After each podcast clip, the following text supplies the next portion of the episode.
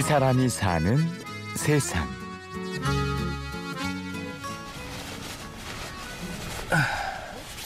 Hola, me llamo Nicolás Kim y hasta ahora yo llevo 302 días viajando por toda Sudamérica. Mm, Casi hace un año me marché de Corea sin avisárselo a nadie. 유창한 스페인어로 자신을 소개하는 이 사람. 365일 동안 홀로 남미를 여행하고 돌아온 김정철 씨입니다. 그곳에서의 1년은 여행이라기보다는 매일이 극한 체험이었죠. 칠레에선 사막 마라톤에 참가했고 페루에선 아마존을 탐험했죠. 크리스마스엔 남미 최고봉 아콩카구아산에 올랐는데요. 아 이걸 어떻게 말로 표현할지 일단 정상은 사실 정말 새파란 하늘이었고 눈앞에 모이는 모든 구름들이 제 전부 제 발 아래 있었습니다.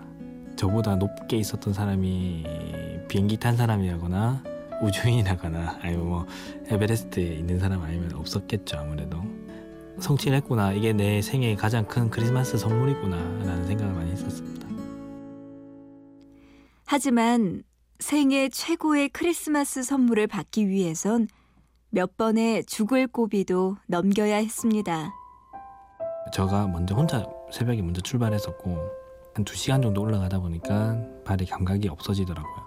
그러면서 일단 좀 쉬어서 녹이든지 뭘 해야겠다 싶어서 앉았는데 그 지형이 바람을 막아줄 수 있는 어떤 언덕이라든지 그런 게 아무것도 없는 6,500m 정도의 해발고도에서 엄청난 매서운 바람들이 왔다 갔다 하는 곳이었기 때문에 상황이 더 악화될 수밖에 없었습니다. 그렇게 한 1시간 정도로 고립되어 있었어요. 거대한 눈보라 속에서 호루라기를 불며 기다리길 한시간 누가 오는 왔는데 이제 그게 다행히도 한국인 등반대였고 대전에 있는 이제 산악 구조대원들이 팀을 꾸려서 왔던 분들이었어요. 자기가 입고 있던 그 파카를 열어주면서 그 겨드랑이 사이에 제 발을 놓고 한 3, 40분 정도 녹여줬고 다행히도 잘 이렇게 발이 잘 풀려서 그대로 다시 저는 올라갈 수가 있었습니다. 이런 극한 상황을 하루에도 몇 번씩 견뎌낸 정철 씨지만 가장 힘들었던 순간은 남미에서가 아니라 넉넉지 않은 형편에 여행을 준비하던 시간이었다고 합니다.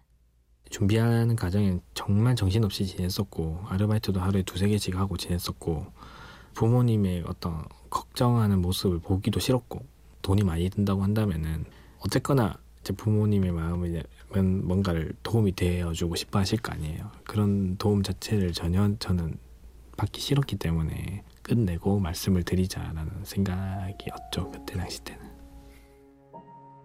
정철 씨의 꿈은 다큐멘터리 감독. 책상 앞에서 하는 공부보다 직접 몸으로 부딪히고 경험하며 배우고 싶었죠. 하루에도 두세 개씩 아르바이트를 하고 밤새 쓴 제안서를 내려갔다가 문전박대를 당하면서도 이를 악물고 차근차근 여행 준비를 했습니다. 그렇게 떠난 여행은 당연히 여행이라기보다는 자신과의 싸움이었는데요. 상하 마라톤 같은 경우는 250km의 구간을 6박 7일 동안 이제 자급자족을 하면서 달립니다. 자급자족이란 말은 7일간의 7일이면 21끼 정도의 식사를 배낭 속에 집어넣고 자기 옷가지라든지 기타 용품들을 다 짊어지고 그렇게 하면서 달리는 경기입니다. 세계 4대 극한 마라톤이라고 불리기도 합니다. 40도가 넘는 사막을 모래바람과 싸우며 달릴 때 가장 생각나는 건 바로 이거였죠. 콜라가 너무 먹고 싶어서 힘들었습니다.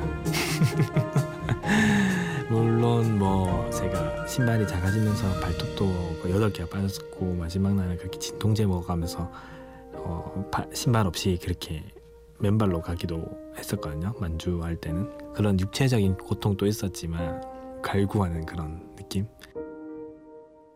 365일의 극한 체험. 자신과의 싸움에서 승리한 정철 씨가 얻은 건 실패해도 괜찮다는 용기입니다. 두 가지 두려움이 있었거든요. 어떤 죽음에 대한 두려움, 목숨에 대한 두려움도 있었고 실패에 대한 두려움 같은 게 있었죠. 주변에 어떤 기대감이라든지 그런 것들에 쌓여져 있었던 것도 있었고 하기 때문에 근데 그 실패에 대한 두려움이 사실 더 컸던 것 같아요. 내가 실패를 할 수도 있지 않느냐. 당연히 난 사람이고 음, 사람이 완벽할 수는 없기 때문에 실패를 하는 건 당연한 거고 그 실패 속에서 내가 깨달은 게 있으면 되지 않겠느냐라는 생각을 하니까 마음이 편해지면서 더 큰 용기가 더 생기는 것 같아요. 뭔가를 버리는 용기 그게 생겼던 것 같습니다. 누구보다 강인한 체력과 정신력, 그리고 용기를 가진 정철 씨. 앞으로도 자신의 꿈을 위해 묵묵히 걸어갈 것입니다. 자연 다큐멘터리 PD가 되기 위해서 그렇게 되고 싶어서 이렇게까지 힘든 것도 해왔었고 물론 제가 이제 하고 싶었던 게 가장 큰 거지만 그런 목적이 어쨌든 있었기 때문에 노력을 할 거고 아마 포기하라고 하면 더 힘들 거예요. 그렇게 살아왔기 때문에 묵묵하게 제 길을 갈 예정입니다. 그래서 한번 지켜봐 주셨으면 감사하겠습니다.